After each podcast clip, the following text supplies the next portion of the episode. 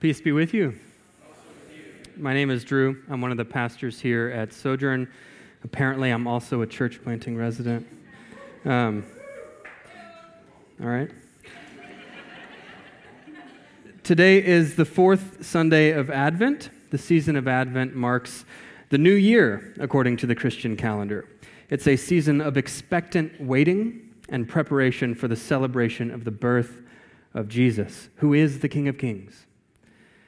Over the past few weeks, we have been exploring key passages from the book of Isaiah, passages that explore the implications of the coming of King Jesus into the world. What does it mean that Christ has come into the world? What does that mean for the world? The book of Isaiah foretells three distinct waves of crisis for the city of Jerusalem, and each crisis is increasingly threatening. The first crisis is a minor threat, and it comes from Jerusalem's immediate neighbors. They do some damage, but ultimately they fail. The second crisis is a major threat, and it comes from Assyria. The Assyrian invasion is much more devastating, but Jerusalem is still spared. The third crisis, however, brings total death and destruction and it comes from Babylon. The Babylonians take the people of Judah into exile and captivity, and the city of Jerusalem is destroyed. There is no longer any hope of being rescued from this destruction. Jerusalem is dead, and her people are carried away into exile. Thankfully, the book of Isaiah does not end there. In fact, there are 27 more chapters and from the ash heap that is Jerusalem, hope will grow. Despite judgment and destruction, things are going to get really good. Jerusalem has been destroyed, but Jerusalem will live again. There will be a new Jerusalem, and she will be established by the Messiah. Now, before we go any further, I want to make something very clear. The New Jerusalem is the bride of Christ, the church. In Galatians 4, the Apostle Paul writes, The Jerusalem above is free, and she is our mother. He's talking about the church. The New Jerusalem, which descends from heaven to the earth in Revelation chapter 21. Revelation 21 is talking about you and me and the men and women and children who went before us, and the men and women and children who will come after us. All who pray and worship and live holy lives in order to see the city of God established on the earth. So, when you hear the phrase New Jerusalem, apply it to yourself and to the people around you and to the church down the street and to Christians in China and the Middle East. Together, we are the New Jerusalem. We are the city of God among the cities of men, and we exist in the world for the sake of the world. Here in Isaiah 62, we are told a number of different things regarding the New Jerusalem. Number one, the New Jerusalem is established through the unceasing prayer of God's people. Number two, the New Jerusalem exists wherever God's people feast in his presence. And number three, the New Jerusalem expands as we pave a path for all nations to come in.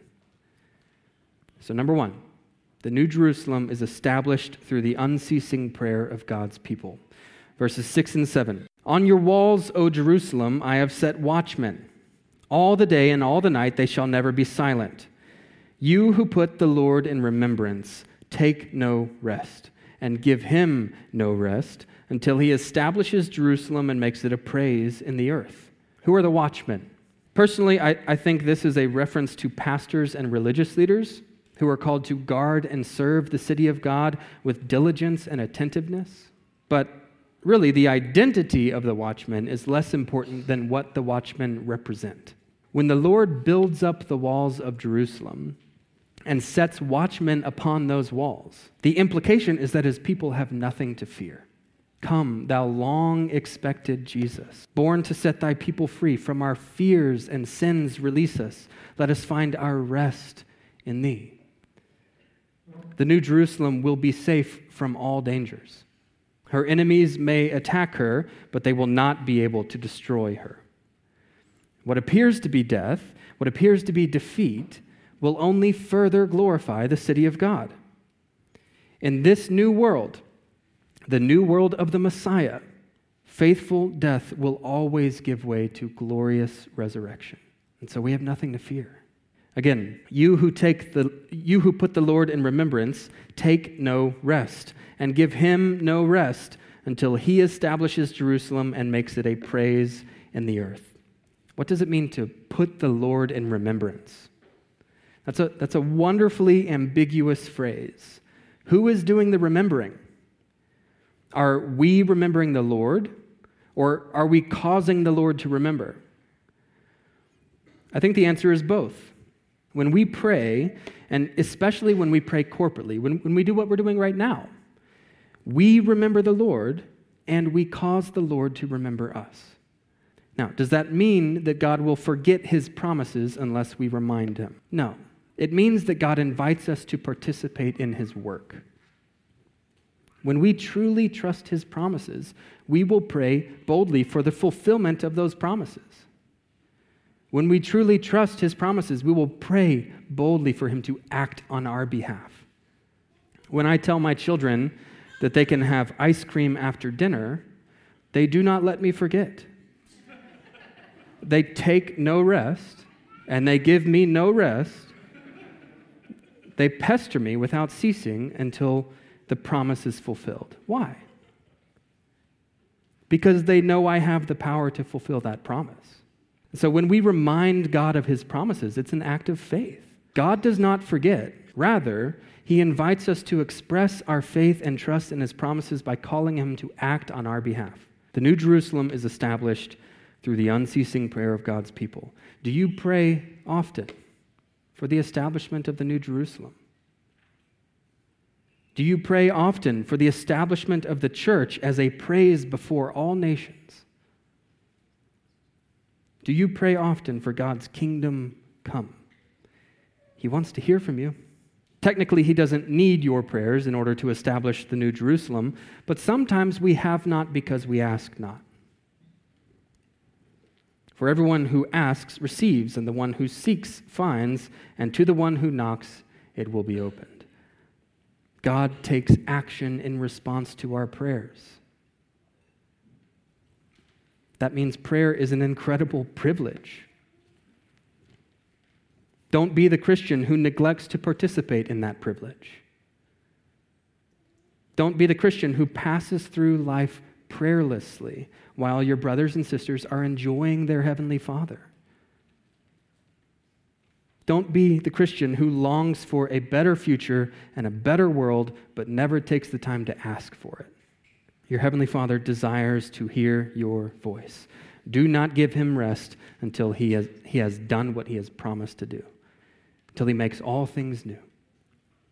Number two, the New Jerusalem exists wherever God's people feast in his presence. Verses 8 and 9. The Lord has sworn by his right hand and by his mighty arm. I will not again give your grain to be food for your enemies and foreigners shall not drink your wine for which you have labored. But those who garner it shall eat it and praise the Lord, and those who gather it shall drink it in the courts of my sanctuary. So, verse 8 opens with God swearing by his right hand and by his mighty arm. This is a reference to the Messiah. It's a reference to Jesus, and I think we can demonstrate that with really a simple word search. In Isaiah chapter 51, the nations wait for the arm of the Lord. In Isaiah 52, the Lord bears his arm before all nations, and his salvation is known to the ends of the earth.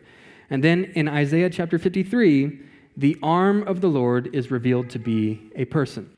The arm of the Lord is a suffering servant who is pierced for our transgressions and crushed for our iniquities. He bears our griefs and carries our sorrows, and by his wounds we are healed. Jesus Christ is the right hand and mighty arm of the Lord. And what does he do, according to verses 8 and 9? He gives us freedom from our enemies so that we can enjoy bread and wine in the sanctuary.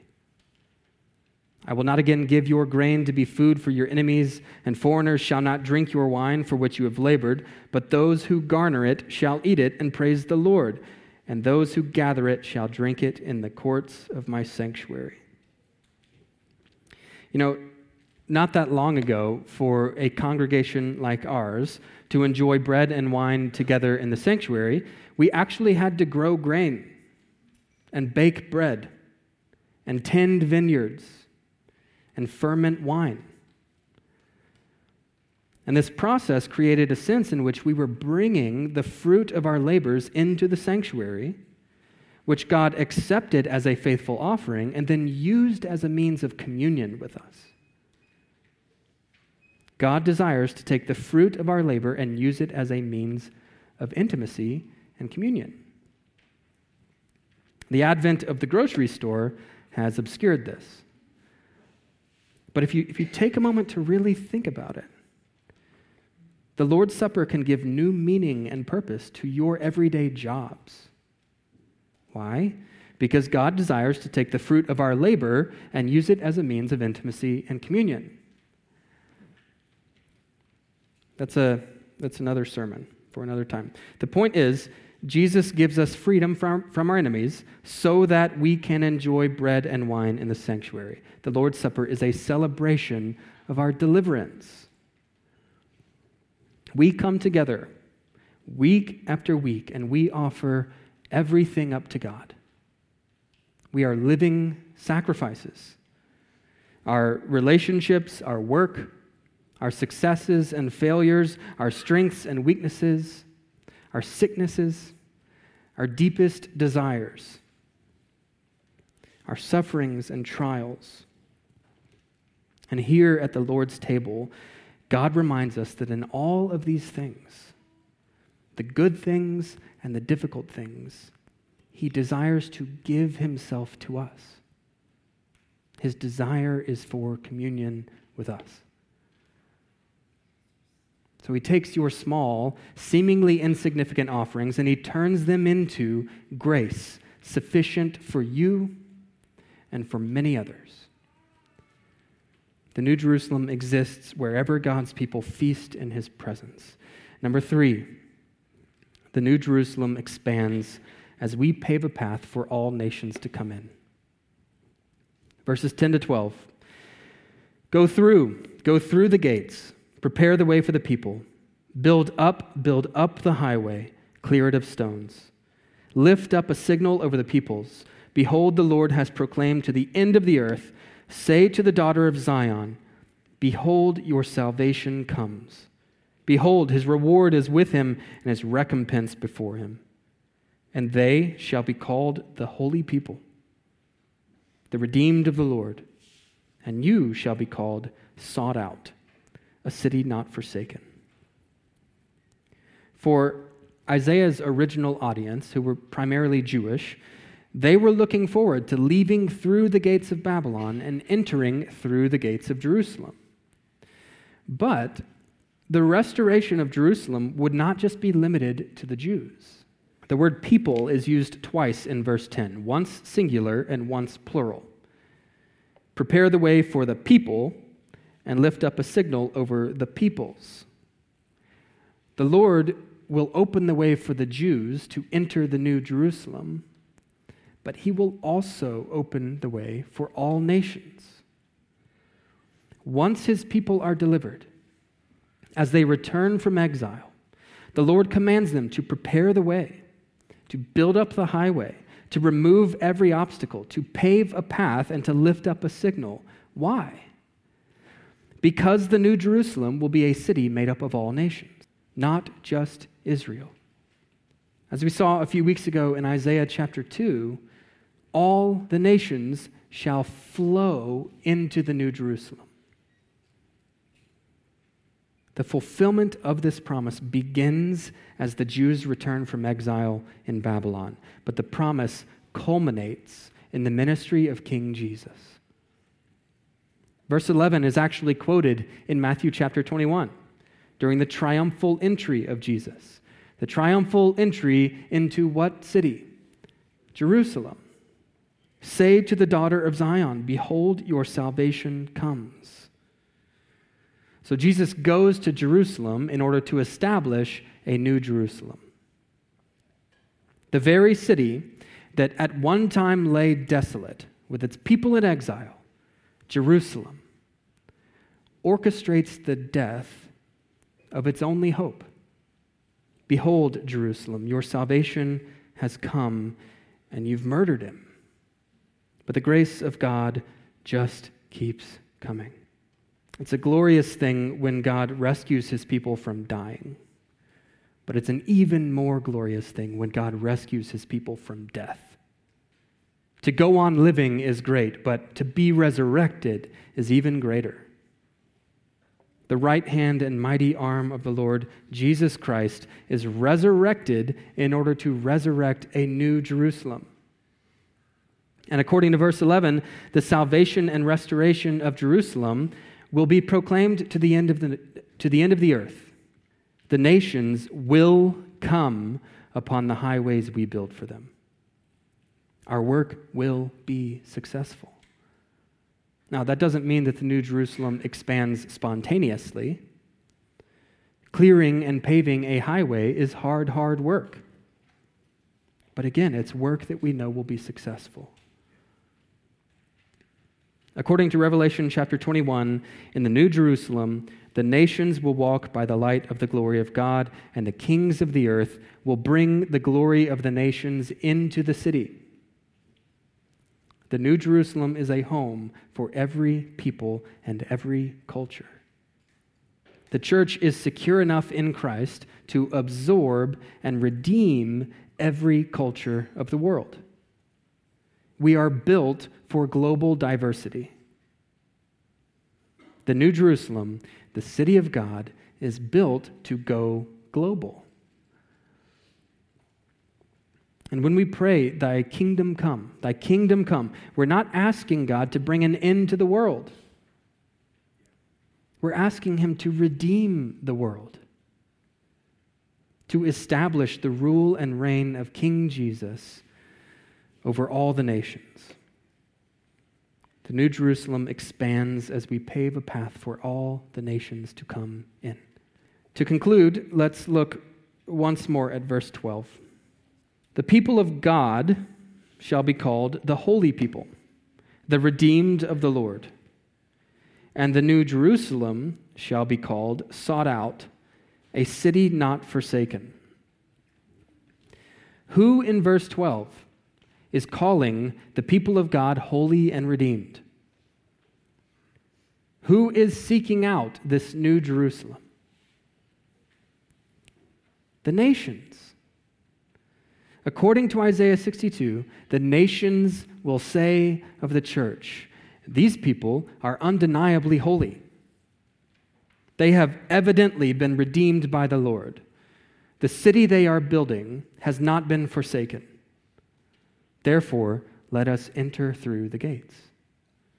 That's a beautiful thought, right? But the church doesn't really have that reputation today, does it? In the Western world, the nations have largely turned on the church. They are less and less hospitable and more and more hostile to the city of God. And, and to be fair, in many ways, the city of God has failed them.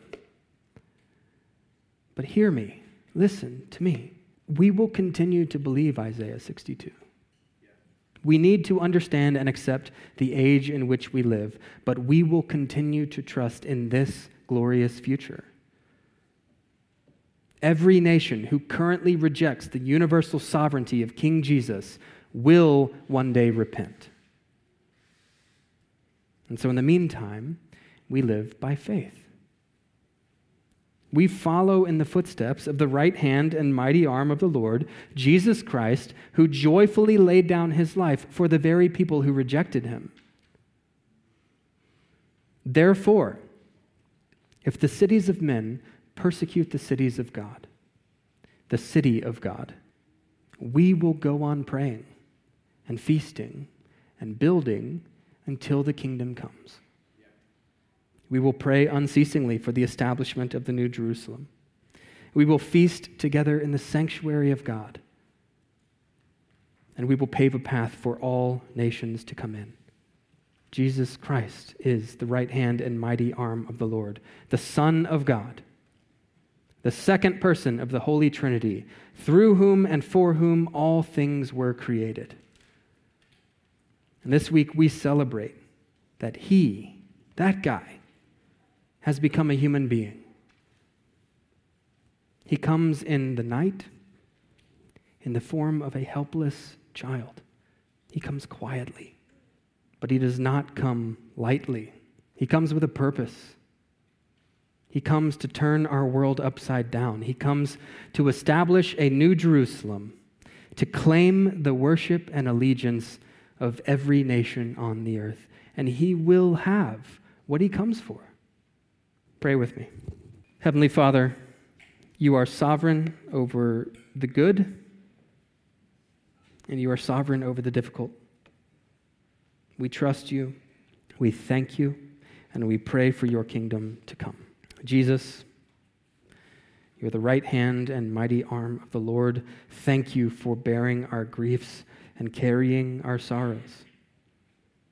We proclaim today that you are king over everything king over everything, beginning right here with us.